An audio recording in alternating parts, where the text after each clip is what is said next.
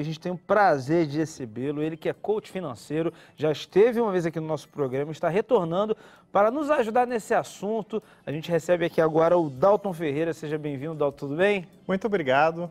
Boa tarde, Carla. Boa tarde, Brother Joe. É um prazer enorme estar aqui com vocês novamente. Dalton, o prazer é todo nosso.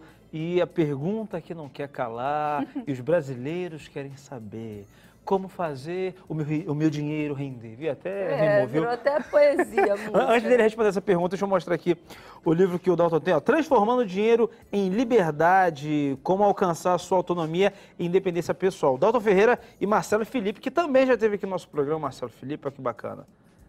Sensacional. A galera pode esperar o que desse livro aqui, Dalton. Todo mundo pode... comprou esse livro, o dinheiro rendeu. É, esse livro ele tem duas premissas.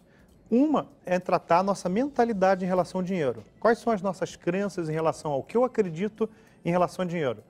É, muitas vezes, quando a gente é pequeno, a gente escuta nosso pai e nossa mãe frases negativas quanto a dinheiro.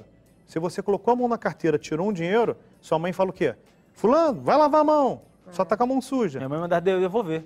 Devolve aqui é do seu pai. É, você deixa a, a luz acesa, tá achando o quê? Que eu sou sócio da operadora tal? Apaga é. essa luz.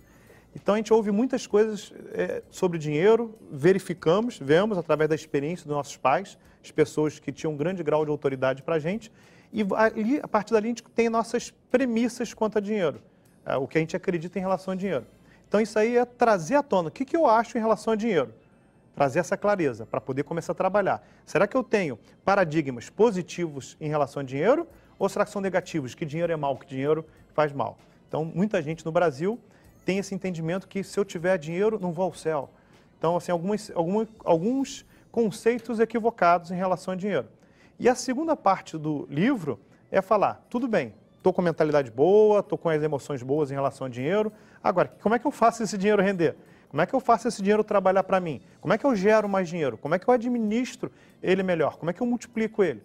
Então a gente procura trabalhar essas duas premissas. Primeiro, qual o papel do dinheiro na minha vida, quem sou eu e como o dinheiro pode me ajudar e limpar essas emoções, esses significados que a gente tem em relação ao dinheiro.